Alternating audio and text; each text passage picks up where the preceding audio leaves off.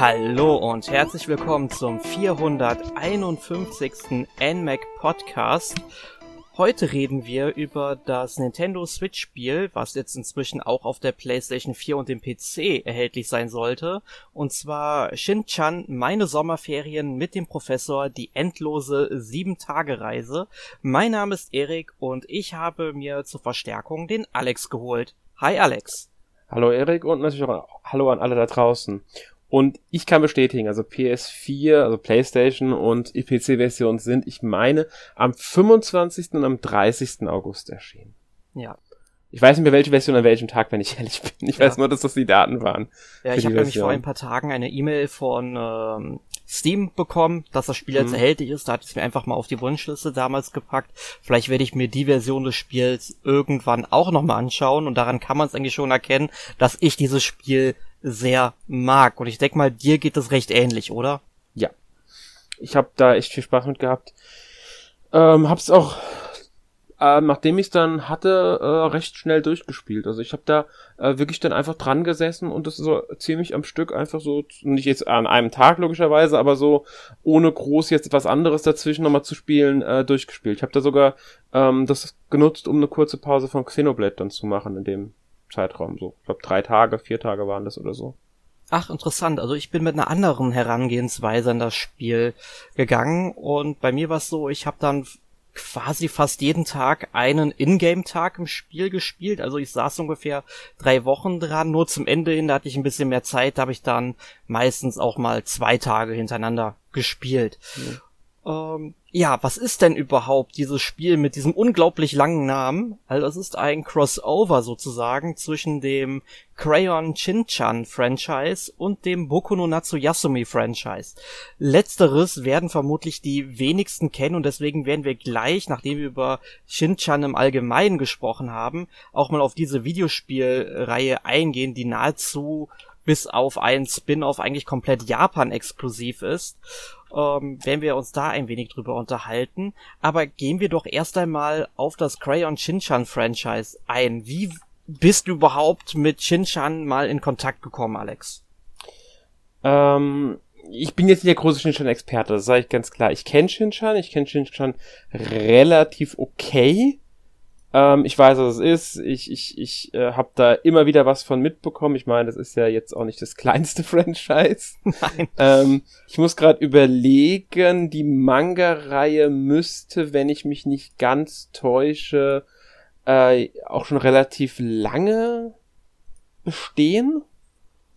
Anfang der 90er, 1990 oder so sogar mittlerweile. Genau, die lief von Ähm. 1990 bis 2010, ist in insgesamt Genau. 50 Bänden, notgedrungen abgeschlossen, sag ich mal, denn 2009 ist leider Yoshito Usui verstorben.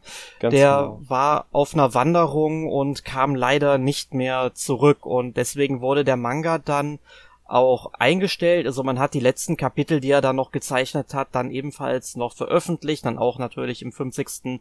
Manga-Band damit aufgenommen. Was ich interessant finde, und das wusste ich tatsächlich nicht, das musste ich in der Recherche erst erfahren, es gibt tatsächlich acht Manga, die auch in Deutschland erschienen sind damals. Hätte ich damals unglaublich gerne gehabt und gelesen, wurde aber hierzulande nach acht Ausgaben dann schon wieder eingestellt, weil es vermutlich nicht so erfolgreich war wie in Japan.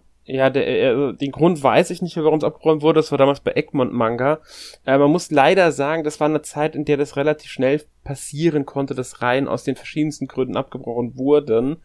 Ähm, das war, man kann sagen, es war die Zeit der eigentlich eine, Ho eine so, so die die zweite Hochzeit oder vielleicht sogar die erste Hochzeit ähm, von Manga und Anime. Ich meine, es hat ja mit mit ähm, Dragon Ball und Sailor Moon und so angefangen in Mitte Ende der 90er in Deutschland, aber ähm, es kam dann so eine Zeit, da liefen zwar viele Anime, Manga waren auch beliebt, es wurde aber auch wirklich viel ähm, lizenziert, was dann aber nicht so gelaufen ist, wie die Verlage sich das erwartet haben, weswegen es dann einfach abgebrochen wurde. Wie gesagt, gab dann die verschiedensten Gründe, ähm, warum war nicht erfolgreich, kann aber auch andere lizenzrechtliche Gründe gehabt haben und so weiter. Äh, meistens geben die Verlage ja nicht so den großen Einblick da rein. Und ich muss auch ehrlich sagen, ich habe es damals nicht bei allen mitbekommen, bei Shinchan speziell jetzt nicht. Ich wusste, dass es diese, ich wusste nicht genau, es acht Bände sind, ich wusste nur, dass mal was auf Deutsch erschienen ist. Ähm, und ja, man muss halt dazu sagen, die Reihe ist halt leider ja eigentlich nie beendet worden, weil, wie du ja schon gesagt hast, der Mangaka äh, gestorben ist. Ähm, und deswegen gilt sie, glaube ich, auch in Japan als offiziell eigentlich als abgebrochen. Wobei man abgebrochen beendet, ist es immer so eine eigentlich semantische Sache, weil, weil, was ist jetzt der Unterschied eigentlich? Beendet ist halt dann, wenn wirklich ein Ende der Geschichte da ist, wenn der ähm, Erfinder, Autor, wie auch immer, vorgesehen hat, dass es jetzt vorbei ist. Aber ähm, ja, bei sowas hier ist, ist was passiert dann natürlich. Ich meine, 20 Jahre gab's das ungefähr. Nicht ganz 20 Jahre hat's er geschafft am Ende, glaube ich. Ich glaube, das war dann irgendwie sechs Monate vor dem 20. oder so irgendwie müsste das gewesen sein. Ja. Dass der letzte Band Japan erschienen ist. Damals irgendwie im Rande, also habe ich irgendwie so am Rande im Kopf, dass da irgendwas war. Ja. Und ja, man kann über ähm, Yoshito Uso hieß er, gell? Usui. Ich, bin mir nicht sicher, ich weiß nicht, wie der Name ausspricht, deswegen äh, kann man sagen, es eigentlich die ganzen anderen Sachen waren nie so erfolgreich. Shinshan ist das erfolgreichste, was es da gibt. Genau, es ist sein berühmtestes Werk und er hat auch, ich weiß nicht, 10, 20 andere Manga schon gezeichnet, aber mhm. die waren auch in Japan nie so populär, wie es Shinchan geschafft hat. Ja, man muss dazu sagen, dass es bei ähm, recht vielen ähm, Mangaka, also kann das, äh, kommt sowas vor, dass sie ähm, ein großes Werk haben und der Rest nicht so bekannt ist. Interessanterweise heutzutage gar nicht mal mehr, kann es äh, wesentlich schneller sein, dass ein Mangaka mit einem Nachfolgewerk wieder äh, erfolgreich ist, wenn auch vielleicht nicht so erfolgreich mit dem ganz großen Werk. Ich denke, das liegt daran, dass die Personen heute nochmal durchs Internet wesentlich auch außerhalb von Japan bekannter sind nochmal. Und wenn dann, was weiß ich, was von einem Mangaka erscheint, der einen riesen Namen, was weiß ich, Attack on Titan oder ähm, was weiß ich, weiß schon, was ich meine, mhm. veröffentlicht hat, dann greifen natürlich wesentlich schneller die Leute zu, weil das war ein Mega-Hit dann oder ein großer Hit oder sie waren Fans davon und sie, es kann viel, wird ganz anders damit immer geworben, ähm, wahrscheinlich jetzt. Äh, und das führt wahrscheinlich dazu, dass dann vielleicht eher mal ein Nachfolgeprojekt erfolgreich wird, was heutzutage halt früher wahrscheinlich nicht ganz so stark war. Ja. Wie bist du denn damals eigentlich auf Shinchan aufmerksam geworden? Ähm, ich habe irgendwann mal im Fernsehen davon was gesehen. Ich habe nicht viele Episoden gesehen, bin ich ganz ehrlich. Ich habe die nie ähm, durchgängig geguckt, immer nur halt, wenn ich irgendwie draufgestoßen bin. Liefen damals auf RTL 2. Mhm. Ähm, man muss dazu sagen, die Serie ist in Japan noch nicht abgeschlossen oder beendet.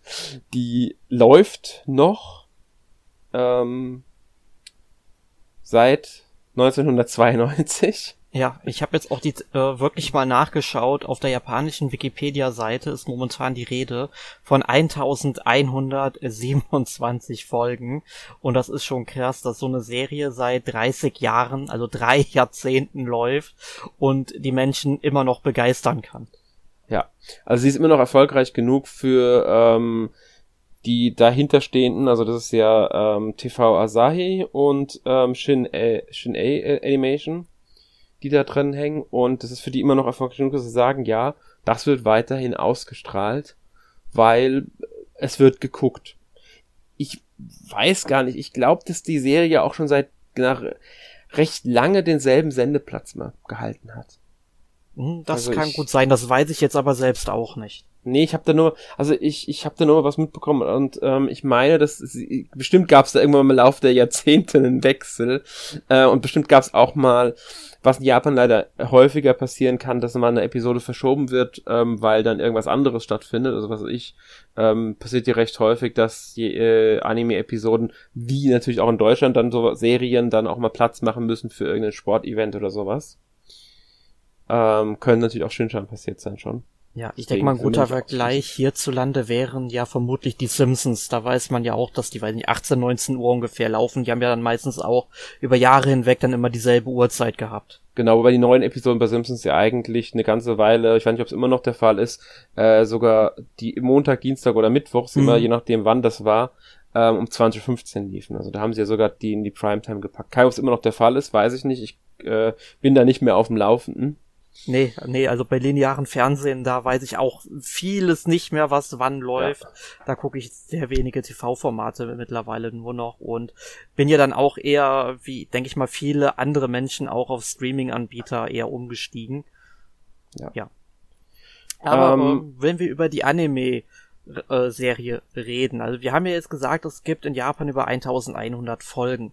Davon sind nur damals auf RTL 2 130 Episoden ähm, gelaufen. So eine Episode, die bestand, ich bin mir da gerade gar nicht mehr sicher, aber ich meine aus zwei oder drei Teilen, die ungefähr immer so sieben, acht Minuten lang waren. Also es waren halt immer so mehrere Geschichten, ne, die in sich geschlossen waren. Manchmal gab es auch welche, die dann eben die ganze Episode halt äh, veranschlagt haben und dann irgendwie Teil 1, Teil 2, Teil 3 dann eben benannt worden sind, wenn es eine etwas längere Geschichte war.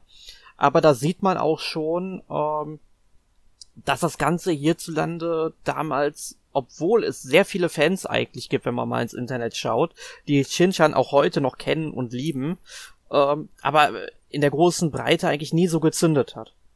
Ja, man muss dazu aber auch sagen, ähm, für damalige Verhältnisse war eine Anime-Serie mit 130 Episoden im deutschen Fernsehen schon eine große Sache, würde ich mal sagen. Ich meine, das mhm. war ja, ähm, ich, ich bin mir jetzt nicht mehr ganz sicher, wann RTL 2 die ausgestrahlt hat, aber es war jetzt nicht so üblich, dass es so lange Anime sein. Klar, wenn man jetzt Pokémon, Yu-Gi-Oh! und so weiter zählt, ist das alles was ganz anderes nochmal.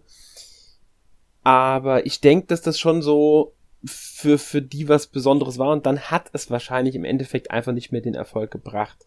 Ich bin mir aber auch nicht sicher, wie stark da eventuell die Lizenzrechtslage war und eventuell auch der US-Markt. Ich weiß, in USA müsste die Serie momentan laufen immer noch. Ich weiß nicht, ob alle Episoden umgesetzt wurden. Aber es kann ja auch sein, weil die Serie hatte sich auf RTL 2 damals an der englischen Synchro orientiert, dass es damals auch in Amerika ähm, eine kurzzeitige Pause gab bei der äh, Umsetzung. Mhm. Und dass es deswegen vielleicht auch im Deutschen ähm, diesen, diesen Bruch gab. Einfach. Und dass RTL 2 dann nicht mehr eingestiegen ist. Ja, das kennt man ja hierzulande dann auch von anderen Serien, wo es dann viele, viele Jahre eine Pause gab. Also ich mhm. denke mal, die besten Beispiele dazu dürften halt ähm, One Piece und wo es noch schlimmer war, da wo es, äh, glaube ich, 18 Jahre war ungefähr, bis mal neue Folgen kamen. Das müsste Detective Conan sein oder 16 Jahre oder so. Ja, kommt in ungefähr in der Richtung müsste es hinkommen. Bei Inuyasha war es aber auch so. Da kamen die letzten paar Folgen auch noch vor, erst ewig viel später. Ja, und aber zum Glück wurde die Serie dann hierzulande auch abgeschlossen und was man auch zugute halten muss, dann auch mit einem Großteil derselben Synchronsprecher, ne? weil da gibt's ja dann auch immer wieder mal Änderungen über die Jahre. Ne? Ja.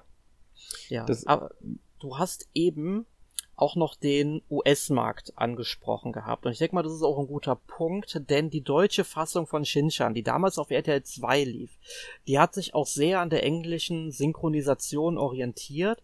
Soll heißen, dass man dann auch die Namen verenglicht oder verdeutscht hat, wenn man so will.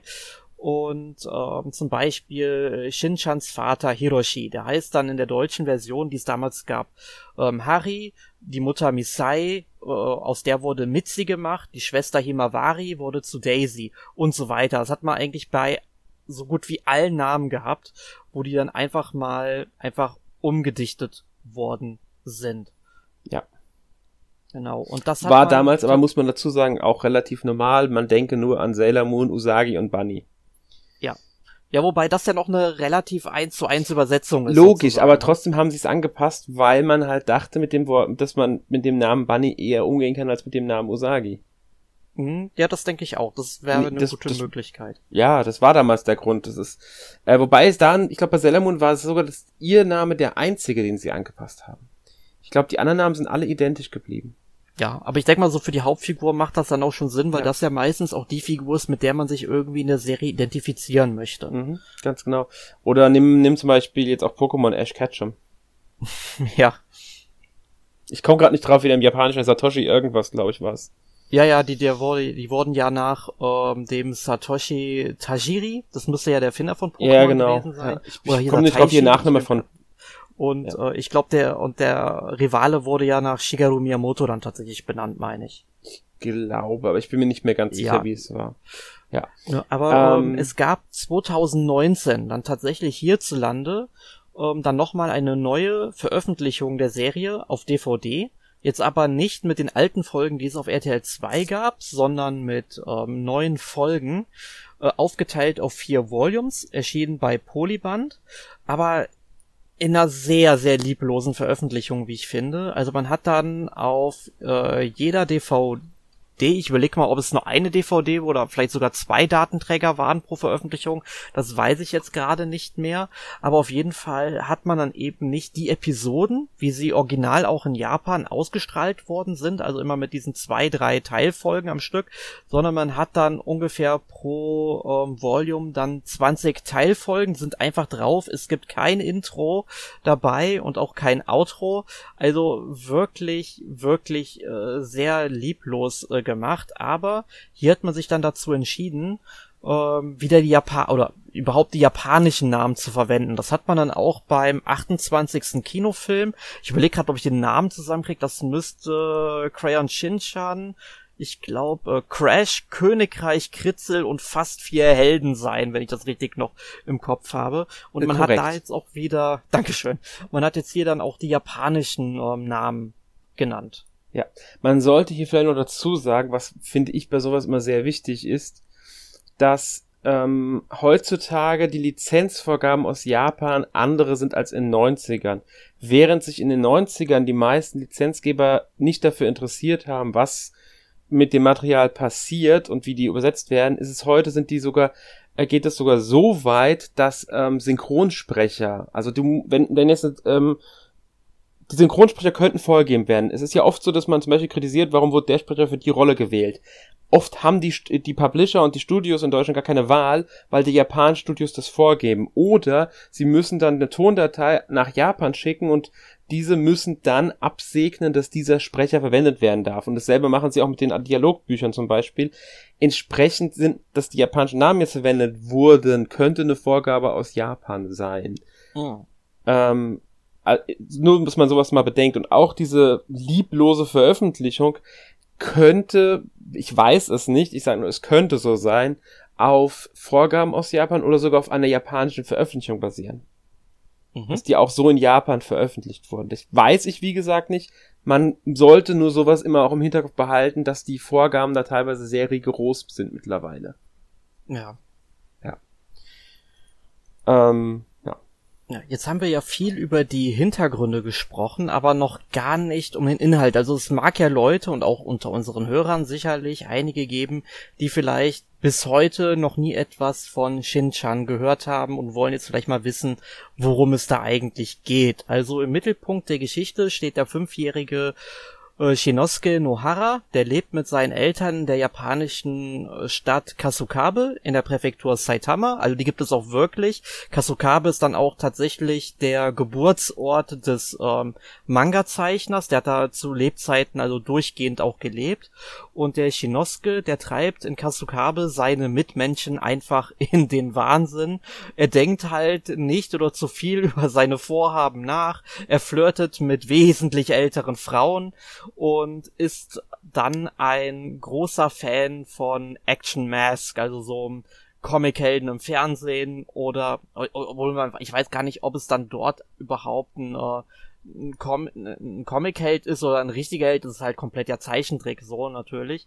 Aber ich find's auch ganz lustig, was sie da im Deutschen draus gemacht haben, und zwar den maskierten Muchacho.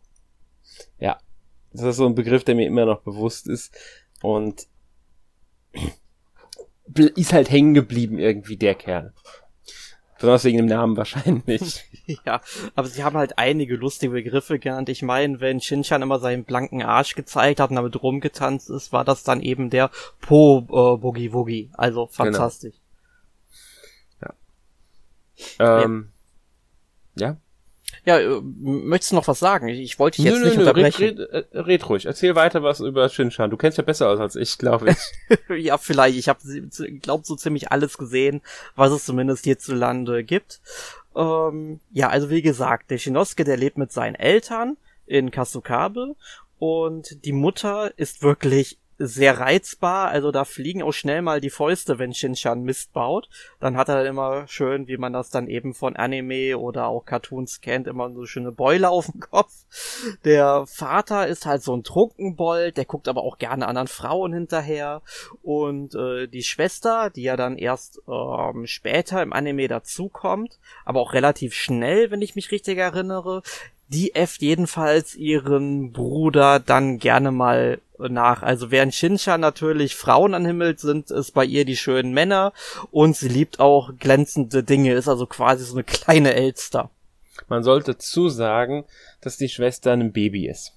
Ja, genau. Das ist, sollte man sagen. Also die äh, wird dann irgendwann geboren, aber die bleibt dann halt gleich alt. Also Shinchan bleibt auch immer fünf Jahre alt und sie ist dann, weiß ich nicht, ein halbes Jahr alt oder so.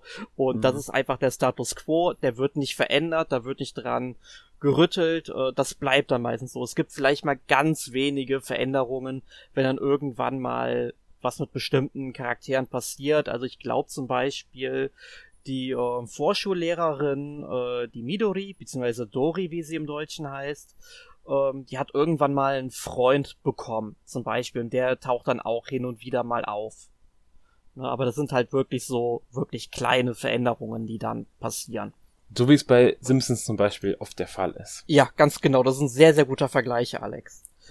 Und ähm, ja, der Shinchan, der hat natürlich auch in der Vorschule ein paar Freunde. Das wäre einmal der Massau, im Deutschen ist das der Max. Das ist ähm, ja eine regelrechte Heulsuse, also der fängt sofort an zu weinen, wenn irgendetwas äh, Schlimmes passiert und ist sehr weinerlich, zögerlich bei seinen Sachen.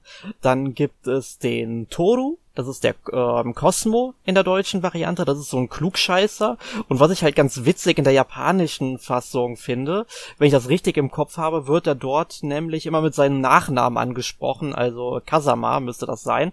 Ähm, das findet er dann auch nicht gut. Das ist relativ ähm, witzig dann, wenn man sich das anguckt in der japanischen Originalfassung. Äh, dann gibt es den Bo. Der bleibt dann im Deutschen einfach Bo. Der ist eigentlich ziemlich intelligent, weil der manchmal ziemlich gute Einfälle hat. Der zeigt das aber selten und der sieht dadurch, dass seine Nase ständig läuft. Ähm, also man sieht dann auch wirklich ganze Zeit in seinem Gesicht, man sieht ihm quasi keine Nase, sondern einfach nur so einen weißen Tropfen. Den sieht er selten dann auch mal hoch. Ähm, dadurch sieht er irgendwie ziemlich dümmlich aus, ist aber irgendwie das genaue Gegenteil. Also super interessant. Und dann gibt es noch die äh, Nene, die heißt Nini im Deutschen und äh, die setzt halt gerne mal ihren Willen durch. Also die bestimmt dann auch meistens, äh, was die Kinder so spielen. Und ich glaube, das färbt aber auch bei ihr sehr von ihrer ähm, Mutter ab, weil die macht ja auch irgendwie ähm, äh, so eine Therapie. Die Mutter läuft auch gerne mal mit so einem ähm, Stoffhasen dann durch die Gegend, beziehungsweise den hat sie dann in ihrer Tasche drin. Und ähm, wenn sie sich aufregen muss, weil zum Beispiel Shinchan dann in der Nähe ist und der dann irgendwas sagt und sie halt zur Weißglut treibt, dann läuft sie dann irgendwie auf eine öffentliche Toilette, geht in eine Kabine und schlägt dann auf diesen Hasen ein. Also es ist unglaublich witzig, was man sich da an Charakteren ausgedacht hat. Ja. Ich kenne die meisten davon äh, tatsächlich gar nicht mehr. Bin ich ganz ehrlich. Die Mutter zum Beispiel äh, von, von ähm, Dings da, äh, wie hieß sie nochmal, Nene, Nini? Mhm. Äh, nee, ich, ich wüsste, ich wüsste das alles gar nicht mehr. Ich kenne die vom Aussehen her zum Teil, aber ich könnte nicht mehr sagen, wer sie jetzt genau sind. Ähm, ja. ja. Ich muss dazu sagen, ein bisschen besser habe ich es wieder alles drauf, weil ich habe den Film, ähm, den letzten, also den 88 Kinofilm, der ja auch dann auf Deutsch erschienen ist, gesehen. Deswegen ist da zumindest, was da drin war, das kenne ich, aber das hat sich ja schon auch sehr stark auf neue Figuren, die jetzt speziell mit diesem, mit der Geschichte des Films zusammenhängen, konzentriert auch. Mhm, das stimmt. Ja. ja. Aber es gibt äh, noch ein paar weitere wichtige Charaktere, die wir vielleicht einfach noch mal kurz erwähnen sollen. Also wir zum einen seine Vorschullehrerin Dori, die ist sehr lieb, aber auch durchaus reizbar. Ähm, dann gibt es noch die Ume, beziehungsweise ähm, Uma, wie, hat man dann im Deutschen draus gemacht. Äh, die spielt sich halt wiederum sehr oft auf und ist auch sehr erfolglos bei Kerlen, was aber manchmal auch daran liegt, dass Shinchan gewollt oder ungewollt auf ein Date äh, von ihr einfach mitgeht und dann den Kerl einfach in den Wahnsinn treibt und so weiter und so fort. Aber einer meiner absoluten Lieblingscharaktere, den muss ich hier unbedingt erwähnen. Das ist der ähm, Herr Takakura Bunta. Das ist im Deutschen einfach der Direktor Enzo. Ähm, ich find's einfach lustig, wie sie das damals in der deutschen Fassung übersetzt haben, weil Shinchan nennt ihn einfach, weil er wie so ein Mafiosi aussieht, immer Don Corleone. Im Original ist er eigentlich einfach nur ein Aussteiger aus der Yakuza und sagt Shinchan dann immer, ähm, hey, du, du sollst mich nicht hier Mafia oder Yakuza-Boss nennen, ähm, weil ähm, er ist ja im Zeugenschutzprogramm und so weiter und so fort. Ne? Und ähm, in der deutschen Version sagt er dann halt tatsächlich immer, äh, er hieße Lars und käme aus Schweden. Also es ist so abgedreht, was sie sich bei der Übersetzung ausgedacht haben. Äh, die muss man nicht unbedingt mögen. Ich finde sie super charmant, weil ich die damals einfach so kennengelernt habe. Finde es aber auch, wenn man dann eben die neue Fassung kennt oder halt auch das japanische Original kennt, es funktioniert in beiden Varianten ausgezeichnet. Ja. Ähm ich würde aber mal sagen, bevor wir uns über die Serie jetzt zu sehr unterhalten, wir wollen ja über das Spiel auch noch reden, mhm. ähm, gehen wir mal weiter und sprechen über, ja, wir haben ja gesagt, dass äh, das Spiel ein Spin-off mit Boku no Natsu Yasumi, ich hoffe, ich habe richtig ausgesprochen. Äh, fast ist Yasumi, aber sonst was Yasumi. Ähm, und das ist ja eine Spielerei, die es schon relativ lange gibt seit 2000 müsste der erste Teil auf der damals auf der PlayStation erschienen sein. Mhm. Ist von Millennium Kitchen entwickelt, die außer jetzt äh, die Reihe und zwei davon abgehende Spin-offs eigentlich also nichts anderes gemacht haben. Sie haben noch ein bisschen Co-Entwicklung gemacht bei Spielen wie äh, Stellar Glow zum Beispiel. Mhm. Ähm, und das einzige Spiel, von denen das außerhalb Japans erschienen ist, also aus diesem ganzen Eigenentwicklungskram, neben jetzt Shinchan, muss man dazu sagen, Shinchan ist natürlich jetzt auch am besten erschienen, war ähm, Attack on the, Fri of the Friday Monsters A Tokyo Tale.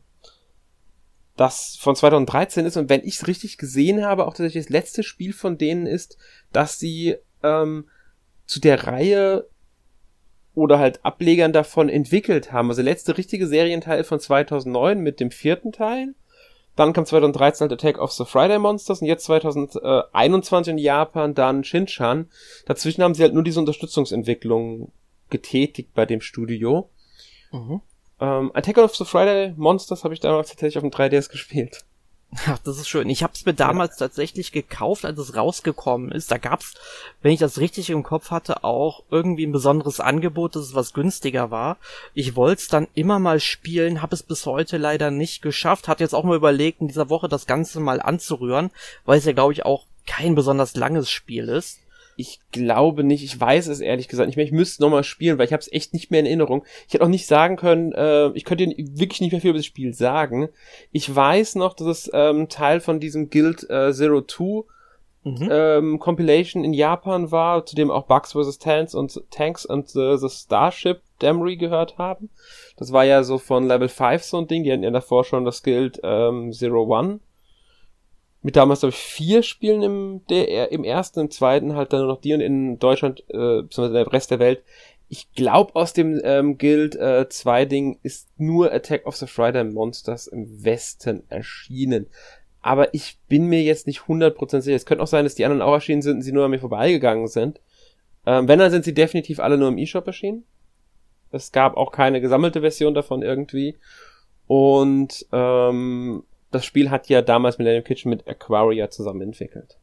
Genau. Und Level 5 war übrigens als Publisher tätig. Ja, und was ich auch super interessant fand bei dieser ganzen Boku no Natsuyasumi-Reihe, also das startete ja, wie du schon sagtest, im Jahr 2000 auf der PlayStation 1 ja. und das blieb dann auch eine, also zumindest bis Attack of the Friday Monsters, eine Reihe, die exklusiv auf der PlayStation beheimat war. Also 2002 kam der zweite Teil für die PS2, 2007 dann Teil 3 für die PS3 und der vierte Teil kam dann 2009 auf der PSP und da hat man dann schon gesehen, dass sie sich dann irgendwie äh, so ein bisschen dem Handheld-Markt irgendwie zuordneten. Ich meine, Stellar Glow war ja später auch ein 3DS-Titel. Mhm, genau. ähm, und halt äh, Tokyo, also Attack of the Friday Monsters, Tokyo Tale kam ja für den 3DS und ja, wenn man jetzt die Switch jetzt auch mal so im weitesten Sinne mal als Handheld sehen kann, was es ja zumindest zur Hälfte ist, ähm, dann sieht man ja dann mal, äh, dass man sich ja vielleicht auch dorthin orientieren möchte. Ja. Man soll vielleicht noch sagen, 2005 haben sie noch einen Spin-off veröffentlicht gehabt, ähm, Bokuro no Kazuko ähm, für die PlayStation 2 aber wie, wie gesagt, Spin-off halt zur Reihe. Und man, was man auch nicht vergessen darf bei dem Studio, also zumindest Stand 2013 war, glaube ich, die Info, die ich gesehen hatte, haben sie gerade mal acht Mitarbeiter. Ja, also das ist ein sehr, sehr kleines Studio. Genau. Ähm, die Reihe, also Boku no Natsuyasumi, dreht sich äh, immer um die Sommerferien auf dem Land, man erlebt so tägliche Abenteuer. So ist ein sehr erholsames Spiel. Also es ist wirklich so, dass man halt Sommerferien, in japanische Sommerferien erlebt. Ähm, deswegen ist auch die Zielgruppe vorwiegend so an ähm, ja, Spieler gerichtet, die sie irgendwie 60er bis 80er geboren ist, weil auch in der Richtung ist es eigentlich so die Ferien angesiedelt, 70er 9 bis 90er Jahre. Und man will halt mit der Nostalgie da so ein bisschen spielen, Kindheitserinnerung wecken. Deswegen sind auch die Tätigkeiten in diesen Spielen oft an das angelehnt, was in diesem Zeitraum als die typischen Kindheitserlebnisse für in Sommerferien galten, die auch gerne in Anime verarbeitet werden. Ähm, und jetzt auch in Shinshan, meine Sommerferien mit dem Professor, die endlose Sieben-Tage-Reise wieder äh, genutzt werden tatsächlich. Ja. Ja. Ähm, und ich würde sagen, damit kommen wir dann auch mal zum Hauptspiel einfach. Würde ich sagen. Reden. Ähm, weil das vermischt ja einfach, man, man nimmt einfach Shinshan als Grundgerüst und das, also eigentlich das Gameplay von äh, Boku no Natsu Yasumi als Grundgerüst und nimmt packt Shinshan oben drauf, weil das ist es im Endeffekt eigentlich. Nur dass es dadurch, dass Shinshan oben drauf ist, natürlich nochmal ein Ticken abgedrehter ist, als jetzt die eigentliche, die ursprüngliche Reihe. Genau, also man ist da dann doch in einigen Punkten etwas kreativer geworden. Ja.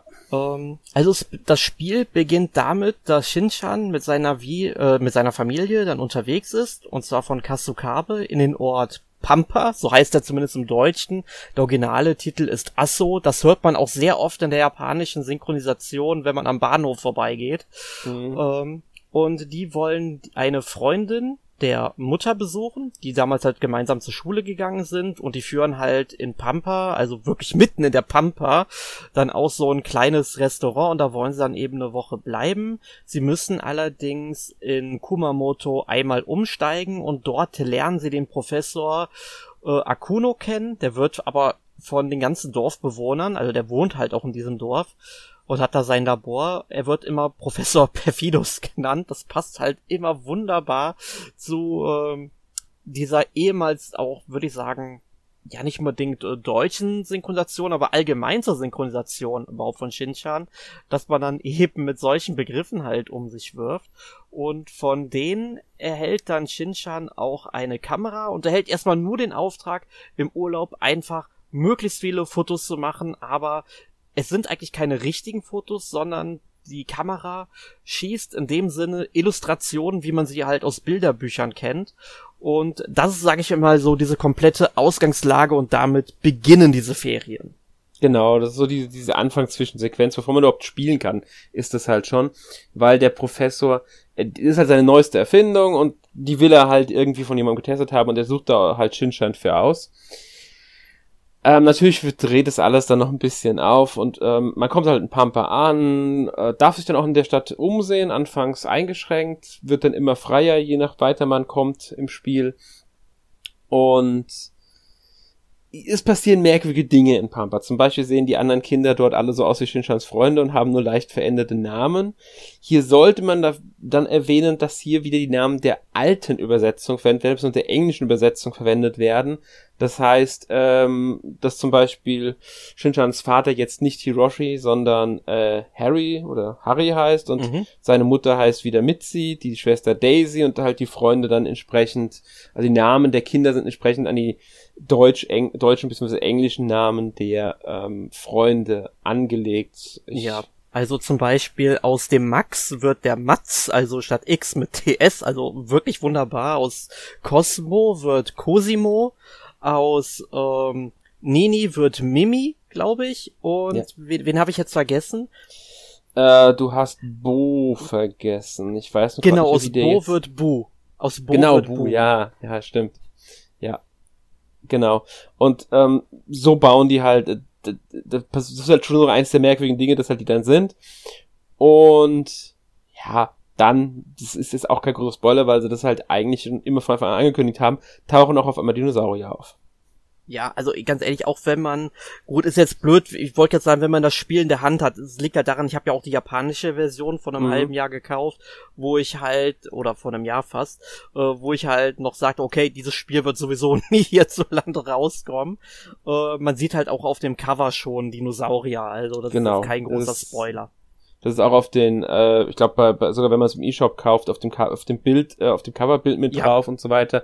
Ähm, also es ist ganz klar, dass Dinosaurier drin vorkommen werden und die spielen auch eine große Rolle in der Geschichte, weil im Endeffekt ist es dann auch das Ziel des Rätsels, um die Dinosaurier und den Professor zu lösen, die Bewohner von Pampa besser kennenzulernen und halt in ihre Probleme zu lösen und natürlich die Ferien zu genießen. Und dafür unternimmt man halt einfach verschiedene tägliche Aufgaben, die meistens eher relativ kurz sind und hat halt eine ja, eigentlich freie Tageseinteilung wird dann abseits davon. Also man hat immer so Story-Events, so kleinere, zum Beispiel ähm, am ersten Tag äh, wird man dann von der ähm, Schwester von der Freundin von Shinchans Mutter, ich komme gerade nicht auf ihren Namen. Ähm, ähm, ja, mir fällt der jetzt gerade auch nicht ein. Man wird halt dann von ihr durch die Pampa geführt und er kriegt halt so die verschiedenen Örtlichkeiten vorgestellt. Sobald das rum ist, darf man dann eingeschränkt, muss man sagen, weil es gibt, gibt anfangs noch ein paar Sperren, die einen davon abhalten, bestimmte Orte zu besuchen. Das wird erst im Laufe des Spiels ähm, dann auf verschiedenste Weisen freigeschaltet. Und ähm, ja, so kann man sich halt dann umschauen, weitere Aufgaben annehmen. Einige werden als ja wirklich, ich nenne es jetzt mal Quests in die Ta in die Sommererinnerung aufgenommen. Da steht halt wirklich nur der Titel von der Episode, so werden die genannt. Und wenn man sie gelöst hat, wird, glaube ich, ein Häkchen hinten dran gesetzt. Mhm. Wie man die löst, muss man selbst drauf kommen.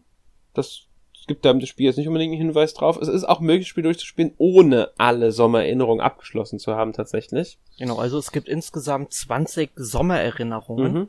Also ich habe das Spiel ähm, geschafft, glaube ich, mit fast allen durchzuspielen. Mir fehlte am Ende, so, wenn ich es richtig im Kopf habe, tatsächlich nur eine Sommererinnerung. Aber äh, an der habe ich mich drei oder viermal probiert, dann hatte ich keine Lust mehr. Und ich glaube, du kannst erraten, welche das ist. Nee, ich bin mir jetzt ehrlich gesagt nicht sicher. Ich habe auch eine nicht geschafft, ehrlich gesagt. ja, nee, das also, war bei mir mit äh, dem Turnier, mit, mit den Spielzeugrobotern. Das habe ich geschafft.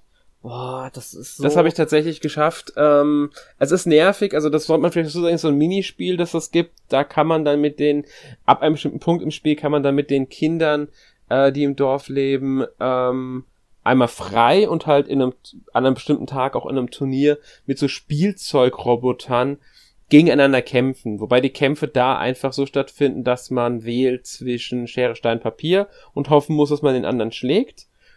Und wenn Gleichstand ist, dann wird so ein, ähm, ja, äh, eine Leiste eingeblendet, die zufällig, die halt durchläuft, muss A drücken. Und wenn es halt bei, bei dem eigenen Symbol halt endet, dann gewinnt man selbst. Und wenn nicht, dann ist halt, der, hat halt der Gegner gewonnen. Äh, irgendwann hat man Spezialenergie aufgeladen, kann auch einen Spezialmove bringen, der immer alles schlägt, außer der Gegner setzt in dem Moment auch den Spezialmove ein. Das ist natürlich dann besonders ärgerlich, weil der auch noch besonders stark ist. Ja, und so muss man halt dann versuchen, diese, diese Kämpfe zu gewinnen. Und ja, das ist, das ist eines der, eine der Aufgaben im Spiel. Ich, ich würde sagen, die umfangreichste, also die ähm, aufwendigste, die zeitaufwendigste Aufgabe eigentlich. Ähm, Weil es halt auf Glück basiert, ne? Ja, zum Teil. Also je nach, es gibt ja verschiedene Schwierigkeitsgrade, die vom Kampf abhängig sind. Ähm, sie denken manchmal dann die Gegner, was sie als nächstes einsetzen oder sowas wie das, was ich jetzt gleich einsetze, sehe ich auch danach ein. Dadurch kann man sich das ein bisschen steuern. Aber auf den höheren Schwierigkeiten passiert das vielleicht noch einmal pro Kampf und da ist dann wirklich ein Glücksfaktor drin. Ich glaube nicht, also ich, mir, ich, mir ist es nicht aufgefallen, ich kann mich auch täuschen, dass sie bestimmte Taktiken verfolgen, die verschiedene, weil es gibt ja natürlich dann verschiedene Gegner, die kämpfen, Bu und Cosimo und so weiter, gegen die man da spielt. Und es kann natürlich sein, dass die immer bestimmte Taktiken ähm, benutzen, je nachdem welchen ähm, Robo, also welches Figur sie benutzen so für den Kampf. Aber das habe ich so jetzt nicht erkannt. Kann sein, dass es so ist, wenn man das genau analysiert. Man muss das sowieso relativ schnell äh, oft spielen, weil ähm, es gibt noch diese Neben, also so Ziele, die man theoretisch, also ich denke mal, in ähm, den anderen Spielen könnte man damit vielleicht sogar Erfolge erzielen. Da muss man dann, was weiß ich, alle äh, zehnmal mit einem bestimmten Dinosaurier zum Beispiel gewinnen. Das sind so Ziele, die man zusätzlich noch hat. Gibt auch sowas wie, weil man kann auch Insekten im Spiel fangen und angeln. Und wenn man zum Beispiel alle Bienen gefangen hat oder eine bestimmte Anzahl an Insekten oder Fischen halt hat, dann kriegt man auch da so ein erfülltes Ziel. Die kann man wiederum benutzen, um eine andere Aufgabe, ich will ja nicht zu viele Aufgaben ausspoilern, deswegen sage ich ja nicht welche, ähm, zu erfüllen. Ja, äh, da direkt mal eine Frage von mir. Ähm, ja? Hast du in dem Spiel viel geangelt und viele Insekten gefangen? Ähm, äh, es geht. Ich habe nicht alle, sage ich ganz klar. Ich habe ich hab nicht alle. Ich hab's. Ähm, es ist ja so, dass wenn man Insekten sieht und die dann glänzen die, wenn man sie noch nicht kehrt, gefangen hat. Das erkennt man relativ schwer, aber wenn ich das bemerkt habe, habe ich definitiv gefangen. Ansonsten habe ich es, wenn ich gerade Bock hatte, vorbeigehen meistens gemacht. Ich habe mich auch mal hingestellt, einfach nur geangelt. Das habe ich auch mal gemacht, klar. Ähm, aber ich habe jetzt nicht den Anspruch gehabt, da jetzt wirklich alles zu holen. Ja, ich liebe ja solche äh, einfachen Tätigkeiten. Ich habe das so mhm. viel in dem Spiel gemacht. Und ja. ähm, ich meine, ich mache das ja auch gerne in Animal Crossing.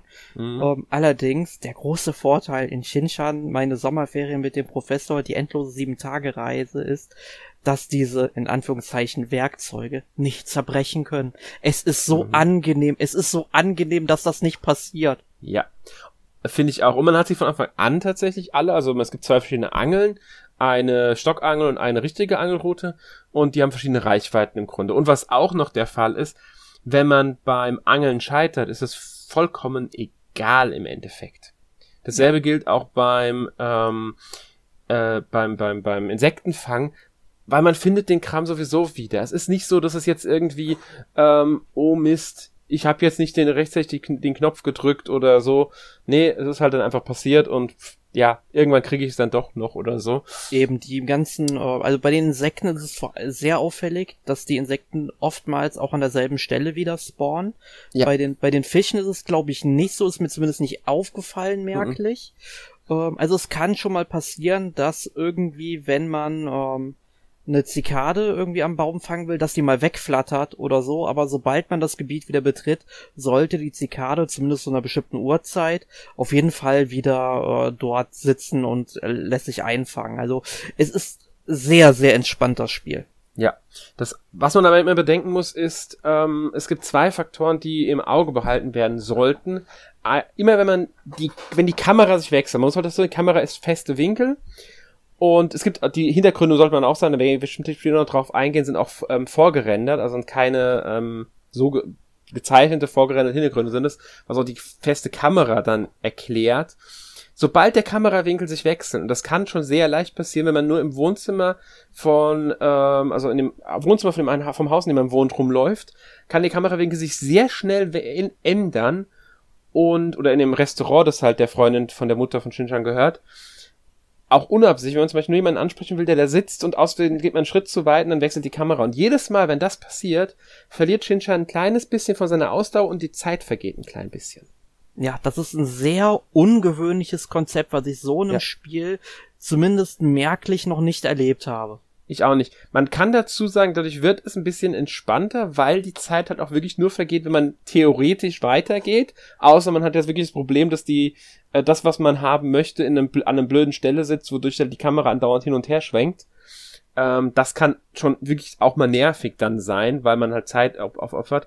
Wenn man äh, vergisst, seine Ausdauer wieder mit Essen aufzufrischen, führt man übrigens, fährt man um und wacht dann im Wohnzimmer wieder auf und hat ein bisschen Zeit verloren irgendwann, wenn die Zeit, wenn halt der Abend da ist und es zu spät wird, wird man zum Abendessen geholt. Also wird man entweder von irgend, es kann wirklich alles möglich, es kann die, kann die Nachbarin sein, es kann der Hund sein, es kann jeder sein, äh, der dann auftaucht und sagt, hier, du musst heim, es gibt Essen. Und wenn, nach dem Essen kann man dann nachts nochmal kurz unterwegs sein. Da allerdings nur eingeschränkt bestimmte Gebiete darf man da dann einfach nicht betreten und irgendwann taucht dann auch jemand auf und sagt, hier, du musst ins Bett. Ja, macht, macht ja auch Sinn. Ich meine, Ja. Shinchan ist ja nur fünf Jahre alt. Genau. Ist dann schon verständlich, dass es da Ja. dann auch ein bisschen gefährlicher sein kann. Äh, aber Und- was man zurzeit noch sagen sollte, es gibt ja tatsächlich in den Optionen die Möglichkeit, dass der Zeitverlauf auch nochmal verlangsamt oder beschleunigt werden kann. Genau. Und das kann man jederzeit ändern. Das ist auch sehr nützlich, weil wenn man wirklich gezielt Sachen machen möchte, dann verlang kann man es verlangsamen. Oder wenn man halt jetzt möglichst schnell vorankommen will, weil man einfach nichts mehr zu tun hat und einfach nur einen Tag rum haben will, dann geht man einfach auf schneller und dann ist man halt auch wirklich schneller am Ende. Äh, muss man nicht mal, man kann auch auf normal lassen. Ich bin, hab's jetzt erstmal beim erst, also beim Durchspielen einfach auf normal gelassen Dito. ähm, weil das halt das ist, wie das Spiel das jetzt, denke ich, vorgesehen hat. Das ist auch die Standardeinstellung. Aber man kann sich's da anpassen und dadurch noch entspannter machen oder halt dafür sorgen, dass man jetzt keinen zu großen Leerlauf hat, wenn man so möchte. Ähm, es gibt noch weitere Beschäftigungen. Man erntet zum Beispiel Wildgemüse oder kann das auch anpflanzen. Das braucht man dann auch wiederum für Aufgaben, die man erfüllen kann, weil es gibt ähm, so, ich glaube, an drei Geschäften ist das. Einmal in dem Restaurant, beim Supermarkt und bei dem Rahmenladen. Es ist Eine Tafel, an der man ist doch ein Aufgaben... Curryladen, meinst du? Ist ein Curryladen, war ein Curryladen, stimmt, war ein Curryladen. Ja, ja genau, war ein Curryladen. ähm, und da hängen so grüne Tafeln und da stehen immer drauf, was die benötigen. Zum Beispiel Tomaten oder Karotten oder sowas. Oder Und das soll Fische. man, oder, genau, oder Fische. Und das soll man denen dann bringen. Und wenn man die Aufgaben, wenn man fünf von diesen Aufgaben erfüllt hat, man kriegt einen Stempel, kann man sich bei der, ähm, ja, der, der Freundin oder der Restaurantbesitzerin, kann man sich dann eine Belohnung abholen, Taschengeld. Ja, es ist ein Name mit Y auf jeden Fall in der Transkription. Also die Schwester heißt ja Lalako. Sie heißt so ähnlich. Ja, ich war, ich, ich, wie Lalako und Yoko oder so, irgendwann mit Yuriko? Jo was. Yoriko? Yoriko. Irgendwie sowas war's, genau. Ja. Ja. Ähm, auf alle Fälle, bei ihr kann man sich ein Taschengeld abholen und so verdient man halt auch Geld. Ich muss sagen, ich hatte irgendwie immer zu viel Geld, weil ich halt auch das, ich brauchte das Essen so gut wie nie. Keine Ahnung warum, vielleicht war ich, äh, habe ich mir meine, meine, meine Ausdauer zu gut eingeteilt. Oder sagen wir so, ich hatte nie das Problem, dass ich Geldprobleme in dem Spiel bekommen hätte. Nee, auf keinen Fall. Du hast, Ähm. äh, ich sag mal so, am Anfang hast du halt so eine Vorstellung, okay, du hast irgendwie ziemlich wenig Geld, ne? Mhm. Und dann überlegst du, okay, du bist ein Fünfjähriger, ne? Logisch, dass du nicht viel Geld hast, ne? Genau. Und ähm, stell dir mal vor, du wirst jetzt noch mal fünf Jahre alt, ne? Und äh, du machst in deinem Dorf oder wo du wohnst einfach so ein paar Aufgaben, würdest du den Leuten so ein bisschen Taschengeld bekommen und hättest auf einmal so 30, 40 Euro, was es halt ungefähr umgerechnet ist, was du nachher hast. Ey, da bist du Ja. doch der große Macker in, in, in dem Ort. Ne? Ja, natürlich, absolut. Das ist genau der Punkt dabei. Es ist halt, ähm, ja. Es ist, es, ist, es ist ein gutes System, muss ich sagen. Also man hat auch da kommt nie irgendwie die, die, die Entspannung, die das Spiel halt ha einfach haben soll, wird nie aufgelöst. Auch nicht durch, durch, dass man jetzt irgendwie denkt, oh Mist, ich habe kein Geld mehr, jetzt muss ich mir meine Ausdauer gut einteilen, weil ich habe nicht genug Essen und so. Ähm, ja. Ja, und in der Regel, also ich habe das meiste Geld auch einfach nur immer in äh, Schokosterne investiert, Mhm. weil wenn du dir für, ich glaube, 100 Yen kostet eine Packung, äh, wenn du dir für 100 Yen so eine Packung Schokosterne holst, äh, bekommst du auch immer so eine Sammelkarte dazu, ne? Die Genau. und die kannst du dann verwenden, um in den Roboterkämpfen mit den Kindern dann eben nochmal eben den Roboter so ein bisschen zu pushen, ja? Ich habe nicht alle Karten gesammelt, ich hatte viele, aber äh, ich hatte kein Fullset, das habe ich nicht geschafft. Ähm, aber das ist im Grunde das, wofür ich das äh, Geld am Ende äh, ausgegeben habe. Ja, kann ich verstehen. Also äh, man muss dazu sagen, die Schokosterne bringen halt bei der Ausdauer am wenigsten, mit am Hm. wenigsten. Da bringen andere Sachen mehr, die günstiger sind tatsächlich sogar. Also wenn man nach Ausdauer geht, kann man andere, aber durch die Karten sind die Schokosterne halt das, was wirklich am meisten bringt, wenn man halt wirklich diese Ziele auch erfüllen will. Und man kann sie noch auf andere Weise erhalten, zum Beispiel Erfüllen von bestimmten Aufgaben und sowas. Ähm, ja. Ja. Und was ja auch noch ganz wichtig ist, man verhilft ja auch dem örtlichen Zeitungsblatt zu neuem Ruhm. Genau, und das macht man, indem man den Kinderartikel gibt und diese Kinderartikel kriegt man wiederum durch das Erfüllen von eben diesen Zielen, weil immer wenn in der Story was passiert oder wenn man eine Sommererinnerung erfüllt hat oder auch nur ein Ziel, ein Fisch einen neuen gefangen hat oder sowas, kann das theoretisch in einen Artikel umgewandelt werden. Ähm, weil Chinchan trägt alles, was er erlebt, in sein ähm, Tagebuch ein, sein Bildertagebuch ein. Das muss man halt dann mal machen, macht man halt entweder abends automatisch oder halt zwischendurch. Und wenn man dann mit dem ähm, Chefredakteur von dieser Zeitung redet, dann gibt man dem die Artikel ab und die werden dann in drei Sterne System bewertet und je nachdem, ja, was, wie gut die sind, kriegt man halt dann Geld und es werden neue Abon kommen neue Abonnenten dazu und hat man eine bestimmte Zahl erreicht an Abonnenten, wird das Blatt bekannter und äh, steigt im Ruhm auf und alle sind glücklich und und Shinchan wird besonders belohnt, kriegt dann ja nochmal eine Belohnung. Ja. Da gibt's auch eine besondere ja. Belohnung, aber die möchte ich jetzt nicht spoilern, was möglich ist, wenn man ähm, das geschafft hat, dass man ja das, das hängt auch das hängt mit es hängt tatsächlich ähm, hängt dieses ganze Zeitung mit sogar drei ähm, Quests rein, also drei von den Sommererinnerungen zusammen. Also die sind auch eng, die, da merkt man schon diese diese Aufgaben, die man erfüllt, hängen oft auch mit den ähm, Geschichten, die man erlebt zusammen und sogar teilweise mit der Hauptgeschichte zusammen. Weil natürlich, wenn jetzt ein Dinosaurier auftaucht, das erste Mal, ist natürlich was Besonderes, was man sofort in der Zeitung als Artikel veröffentlichen kann. Nur als ja. Beispiel genannt, weil es sehr früh im Spiel ist. Also, da ist auch alles, irgend, greift alles ineinander in diesem Spiel dann auch, weil was, was logisch ist, was nachvoll einfach auf nachvollziehbare Weise. Ja. ja. Ähm, was ähm, ich dich auch noch fragen wollte. Ja? Ähm, zur Spielwelt. Also wir hatten ja schon festgehalten, die Spielwelt, die öffnet sich peu à peu und ich finde, mhm also auch wie das mit den, ist mit den Kamerawinkeln, wenn man halt zum ersten Mal nach Pampa kommt und sich diesen Ort anschauen will. Äh, du siehst ja dadurch, dass du die Kamera frei bewegen, nicht frei bewegen kannst, weißt du ja im Grunde nicht, was auf dem nächsten Bildschirm, wenn man so will, auf dich wartet. Und mhm. das, finde ich, steigert auf jeden Fall mal schon mal dein Entdecker. Ähm, Drang und mhm. vor allem die Kameraperspektive, die wechselt sich teilweise wirklich kritisch. Das ist vielleicht am Anfang ein bisschen umständlich ist, vielleicht das Ganze sich so zu visualisieren, aber je öfter man durch Pampa rennt, desto eher lernt man diese Stadt auch kennen und man kommt halt immer wieder an Grenzen, weil irgendwo eine Barrikade ist, da ist eine verschlossene Tür und immer wenn halt so ein bestimmtes ähm, Story-Event passiert ist, hat man dann wieder Zugang zu einem neuen und in der Regel auch gar nicht mal so klein Areal. Da hat man dann bestimmt so sechs, sieben Bildschirme ungefähr, die man dann neu erkunden kann, wo es neue Insekten gibt, die ja auch ähm, Woche für Woche noch halt mal dazukommen. Ähm, und es gibt einen Bereich auf dieser Karte. Und ich würde jetzt gerne mal von dir wissen, ob es da irgendeine Möglichkeit ist, da hinzukommen. Und zwar oben auf dem Berg. Also ich weiß, es gibt ein Story-Event, was dahin führt, aber danach ist man halt direkt wieder unten. Kann man mit der Seilbahn irgendwann mal da hochfahren, wenn man was geschafft hat? Ich will nichts spoilern, aber ich sag's mal so, es gibt keinen Teil der Karte, weil es gibt ja, wenn man, in, wenn man ins Pausenmenü geht, ähm, kriegt man ja die Karte angezeigt, sondern wirklich von Kindhand gezeichnete Karte und alle Gebiete, die man, in denen man schon mal war, werden bunt gemalt.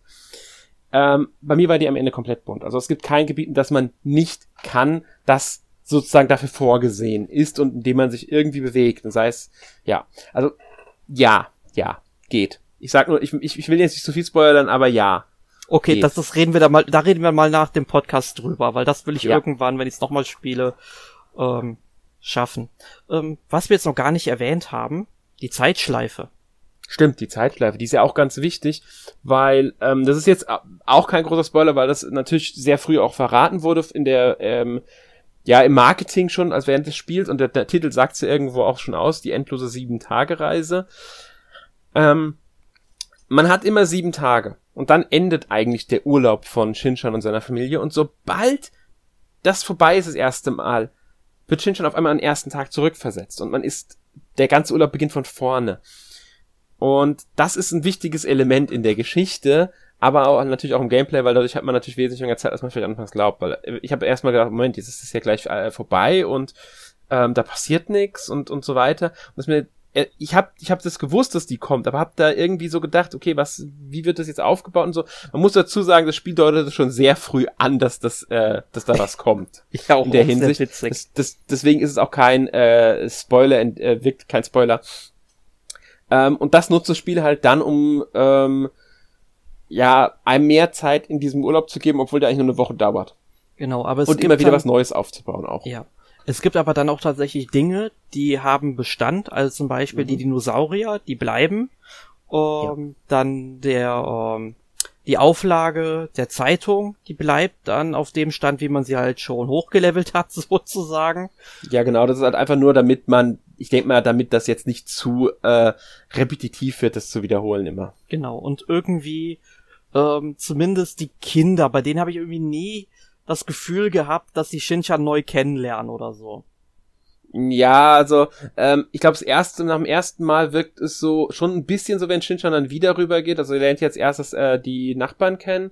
Ähm, ich bin gerade nicht mehr sicher, wer das die jetzt genau heißen. Mimi und ähm, ist es Cosimo? Ich glaube Ja, schon. genau. Ähm, da habe ich schon beim ersten Mal so ein bisschen gedacht, okay, jetzt wissen sie auch nicht, wer er ist, aber stimmt. Manchmal hat man so das, das Gefühl, aber so 100% sagt einem das Spiel auch nicht. Man merkt bei vielen Charakteren, dass sie es nicht wissen, aber auch nie immer 100% bei allen.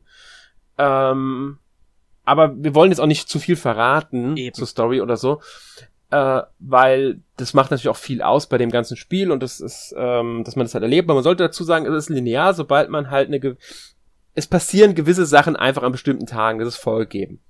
Also da, da hat man auch keinen Einfluss drauf. Die passieren an diesem Tag und das ist auch so gedacht vom Spiel. Und die Geschichte entwickelt sich auch unabhängig davon, wie gut man jetzt manche Sachen löst, theoretisch in eine gewisse, in gewisser Weise weiter.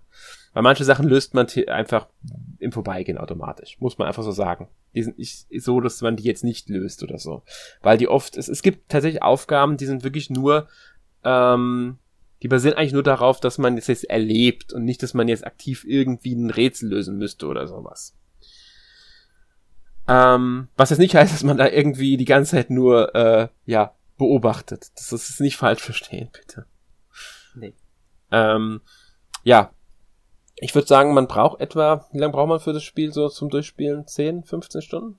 Ja, würde ich sagen. Also ich glaube, Ja. bei dir wird's vermutlich eher so in Richtung 10 Stunden tendieren. Aber da ich ja wirklich viel geangelt und viel Insekten gefangen habe, bei mir waren es am Ende ungefähr 15 Stunden, da hatte ich's dann durch. Ja. Man sollte halt dazu sagen, ich habe nicht alle Ziele erreicht, ich habe eine Sommererinnerung nicht erreicht. Also kann man da auch noch mehr Spielzeit rausholen, als ich jetzt hatte. Ich glaube, ich habe ein bisschen über 10 Stunden aber auch. Und dann gibt es halt noch, und das, ich, ich ziehe jetzt etwas vor, was wir im Plan erst für später stehen haben, das New Game Plus. Also Ja. man kann dann tatsächlich das Spiel nochmal von vorne spielen mit allen erreichten Zielen und Sommererinnerungen, die man schon hatte. Dann fängt man wirklich, ich habe es angefangen nochmal wirklich von vorne an und erlebt auch alles nochmal und so weiter, kann sich aber dann halt auf die Sachen konzentrieren, die man noch nicht hatte. Ich kann jetzt noch nicht sagen, weil ich habe es nicht so weit gespielt im New Game Plus, ob es auch wirklich neue Sachen gibt, ob man zum Beispiel bestimmte Insekten und Fische nur dann bekommt, wenn man im New Game Plus wirklich nochmal spielt. Das weiß ich jetzt so nicht. Habe ich tatsächlich auch noch nicht rausgefunden, Ja. weil es gibt, glaube ich, auch noch keinen richtig guten Guide dazu auf Deutsch oder Englisch. Genau. Also, ähm, also es wird mit Sicherheit irgendwelche japanischen Guides geben. Da habe ich jetzt aber explizit nicht mal nachgesucht. Ähm, also das wird vielleicht auch noch ein bisschen dauern, weil es ja doch recht umfangreich ist, was man da so äh, finden kann. Und manche Sachen findet man ja dann auch zum Beispiel ähm, erst in der zweiten oder dritten Woche, zum, wenn dann irgendwelche ähm, Insekten plötzlich hinzugefügt werden, die an der Stelle vorher noch gar nicht existierten. Und ich habe, Mhm. glaube ich, auch das Gefühl gehabt, dass manche Fische, weil ich musste irgendwie mal einen Fisch fangen, den habe ich nie mehr bekommen ab der zweiten Woche, dass manche Sachen auch verschwinden irgendwie.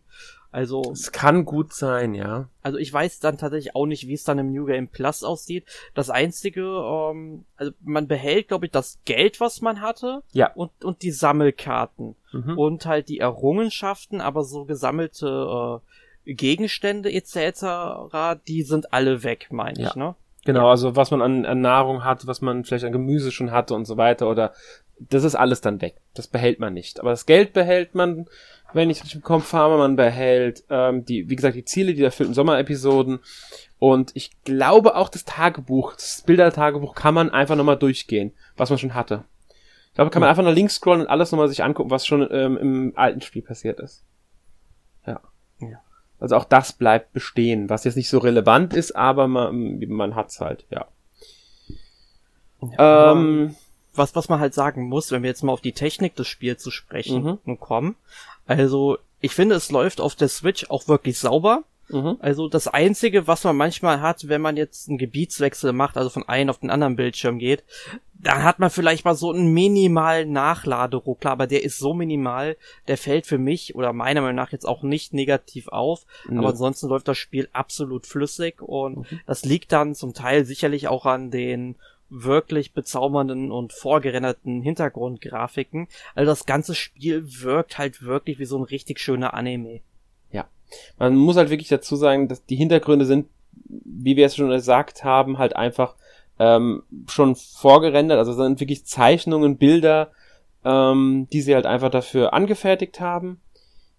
Ich glaube, sie haben sich da zum Teil an ähm, Fotos orientiert, also reale Szenen genommen, also Fotos genommen und sie dann ähm, umgesetzt in äh, dem Spiel, halt fiktiv umgesetzt dann logischerweise.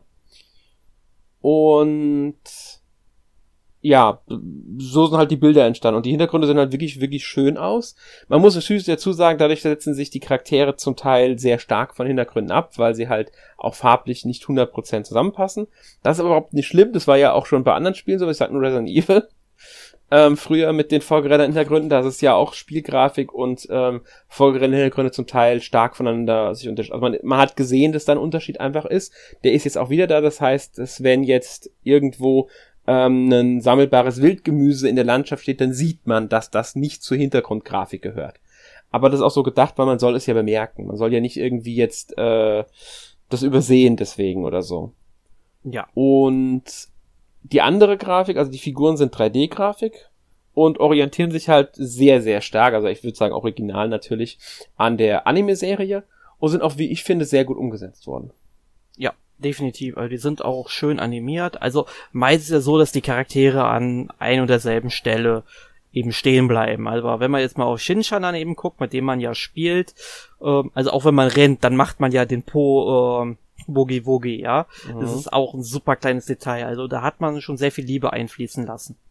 Ja, definitiv. Also das ist ähm, rein optisch ist das Spiel wirklich, wirklich ähm, toll umgesetzt. Es sieht einfach wunderschön aus und sie haben sich da wirklich viel ähm, Mühe gegeben. Auch was die Animationen angeht, ist es wirklich schön animiert alles. Ähm, ich, ich sag nur, jeder Tag beginnt mit ähm, einer schönen Zwischensequenz samt Gesangseinlage. Die Morgengymnastik. Ganz genau. Und es ist so toll, weil da auch äh, immer wieder sich was verändert und so weiter, wenn man bestimmte Aufgaben erfüllt hat.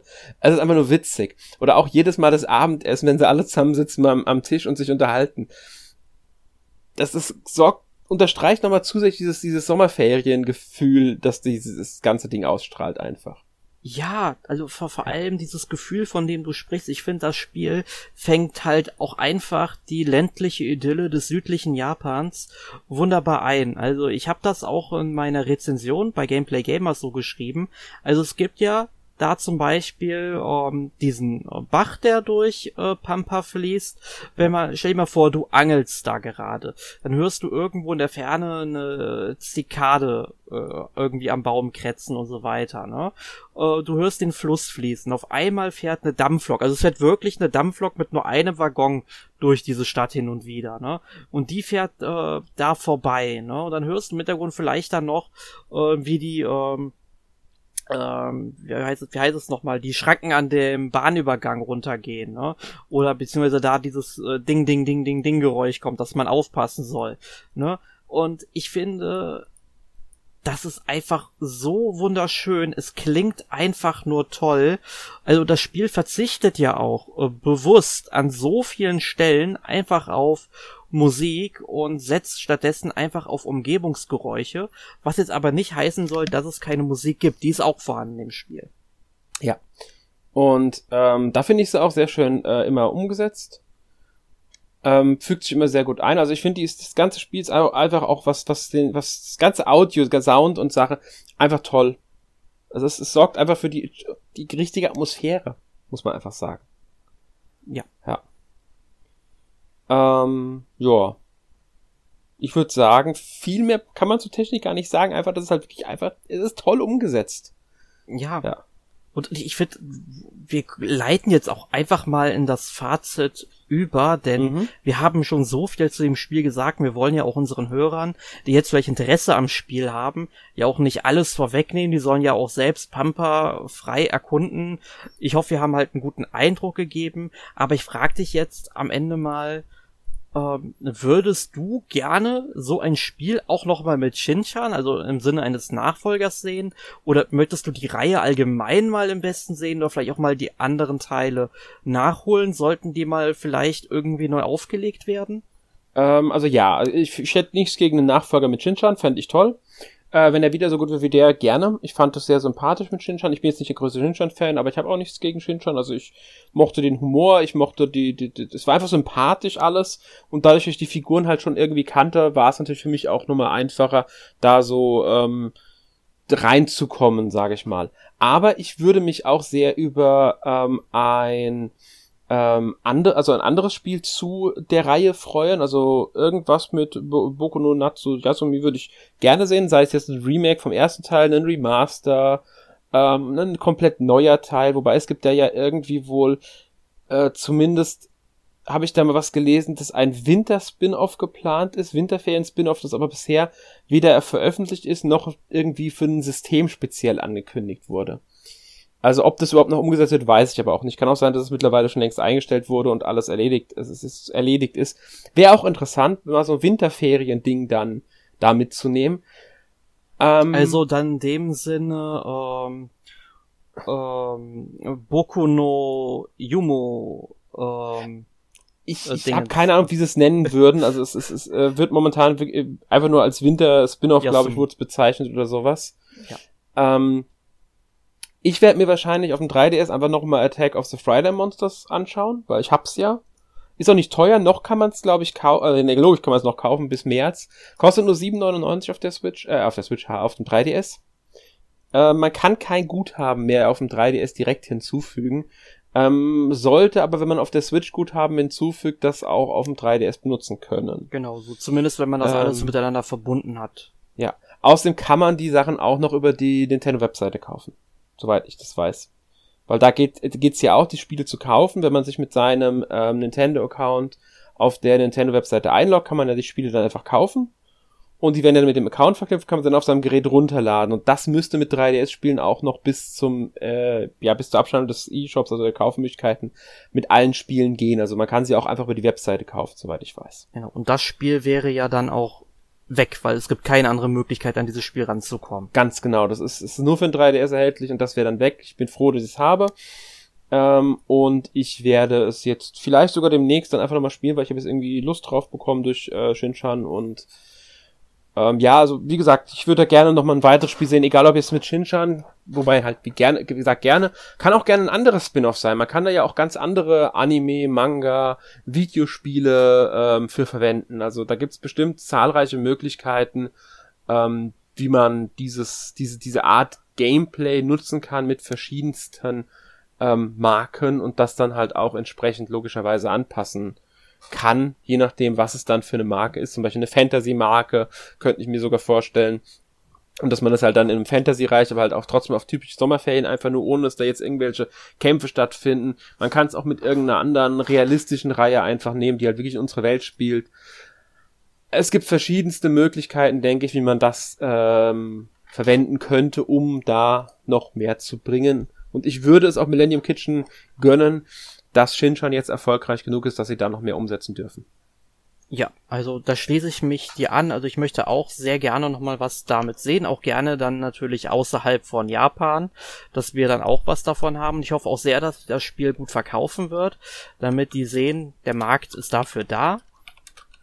Also ich kann das Spiel dann auch tatsächlich echt nur jedem empfehlen, jetzt nicht nur Shinchan-Fans, sondern einfach, die so ein schönes, gemütliches Adventure suchen, einfach jetzt um in den letzten Sommertagen vielleicht nochmal Spaß damit zu haben, aber das kann man eigentlich das ganze Jahr überspielen, um sich dann halt, weiß ich nicht, auch im Winter warme Gedanken zu machen, wird ja vielleicht für den einen oder anderen auch ein großes Problem dann eben sein, da wäre so ein Spiel vielleicht dann auch so eine schöne, ähm, ja, Möglichkeit, einfach mal so die Kälte draußen zu vergessen.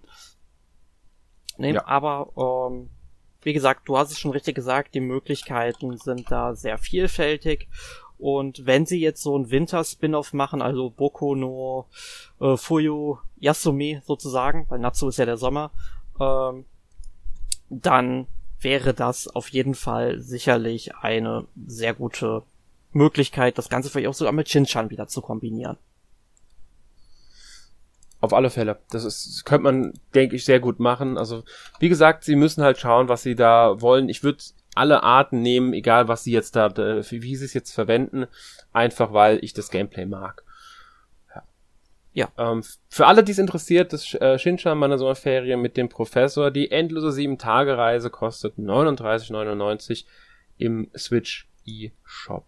Ja, ich, und falls jemand lieber Interesse an einer Retail-Version hat, da ist wohl eine geplant. Es gibt, steht allerdings noch kein Publisher fest. Also ob es dann wirklich dazu kommt, das wird sich zeigen, aber auf jeden Fall ähm, hat mir der Publisher der digitalen Fassung Neos so mitgeteilt, dass da wohl was in Planung sei. Das wusste ich gar nicht. Siehst du, da, da bist du mehr be besser informiert als ich. ja. Das habe ich so um, jetzt gar nicht äh, im Kopf, also gewusst. Also jo. ja. Also deswegen, ja. wer es dann lieber für sich haben will, kann vielleicht auch etwas warten. Aber ansonsten, ich finde 40 Euro für das Spiel ist absolut in Ordnung. Also da, ja. da bekommt man wirklich viel äh, Spielspaß fürs Geld. Genau, auf alle Fälle. Gut, ähm, das war's dann mit unserem heutigen Thema. Was hast du denn in der letzten Woche gespielt, Alex? Ja, da habe ich tatsächlich schon äh, drüber nachgedacht. Ich habe vorwiegend ein Spiel gespielt, über das ich leider, noch nicht reden darf, auch wenn das Embargo zu Podcast so ziemlich gefallen ist. Aber ähm, da werde ich dann wahrscheinlich demnächst irgendwann einfach mal was zu erzählen. Ich habe überlegt, was habe ich denn sonst ähm, gespielt? Ein bisschen Xenoblade, aber echt nicht viel die Woche, weil ich mich halt wirklich auf dieses Spiel konzentriert habe. Ähm, und Xenoblade bleibt Xenoblade. Ich, ich mag das Spiel weiterhin unglaublich gerne. Ähm, ich müsste mich jetzt nur mal richtig hinterklemmen, weil ich habe jetzt äh, in letzter Zeit viel zu wenig gespielt und habe deswegen ein bisschen Rücklauf, sage ich mal. Also ich bin jetzt ähm, nicht viel weitergekommen in letzter Zeit, auch weil ich mich auf Nebenquests konzentriert habe und so weiter. Und deswegen hänge ich jetzt in der Story wahrscheinlich weit hinter anderen, äh, weil ich auch weiß, weil ich auch weiß, einige haben schon durchgespielt, was ich noch nicht geschafft habe. Äh, ansonsten kann ich tatsächlich nur sagen, dass ich ähm, bewusst pff, äh, ich habe äh, die Teenage Mutant Ninja Turtles The Cowabunga Collection gespielt. Yay. Da ist mir sogar was eingefallen. Ähm, Finde ich cool. Sind, muss man sagen, einige Spiele sind ganz schön veraltet. Also die machen nicht mehr unbedingt so viel Spaß wie damals im Original, in dem ich ja viele davon auch gespielt habe tatsächlich. Eins habe ich sogar noch in der originalen NES-Version. Ähm, aber ich spiele sie immer noch, äh, fand es immer noch, fand es toll, die wieder zu erleben und auch einige davon erstmals zu erleben. Ähm, Turtles in Time bleibt ein zeitloser Klassiker, muss ich einfach sagen. Besonders in der Super Nintendo-Fassung. Ähm, ist eine schöne Sammlung mit vielen, vielen, vielen Bonusmaterialien auch im Spiel drin tatsächlich. Ähm, ja. Und ansonsten habe ich ein bisschen Mobile-Kram gespielt die Woche wieder. Ähm, ich spiele immer wieder mal ganz gerne Mobile-Spiele, vorwiegend zu Anime und Manga, die ich mag. Konosuba zum Beispiel. Oder auch Azulane spiele ich da sehr aktiv. Jetzt neu angefangen habe ich das endlich auch in Europa erhältliche, wenn auch nur in der US-Version, Fate Grand Order. Mhm. Ähm, nachdem sie das ja lange, lange Zeit nicht nach äh, Europa gebracht hatten, ähm, ist es jetzt dann auch die US-Version offiziell. Man, äh, man konnte es ja über verschiedene Wege trotzdem runterladen und spielen, aber jetzt kann man es offiziell auch im europäischen Stores runterladen. Habe ich mit angefangen, ist halt, äh, ja, es ist ein erster Linie ist Visual Novel. Man liest fast äh, äh, vorwiegend und zwischendurch gibt's halt da mal so kleinere Kämpfe, die jetzt nicht sonderlich äh, sie sind, ich will nicht sagen, sie sind nicht anspruchsvoll, weil im Mobile-Spielen kennt man das ja, dass die Kämpfe dann auch irgendwann mal etwas schwerer werden, weil man soll ja auch neue Figuren kriegen durch Gacha und so weiter. Aber ähm, ja, ich habe auch nicht so viel gespielt.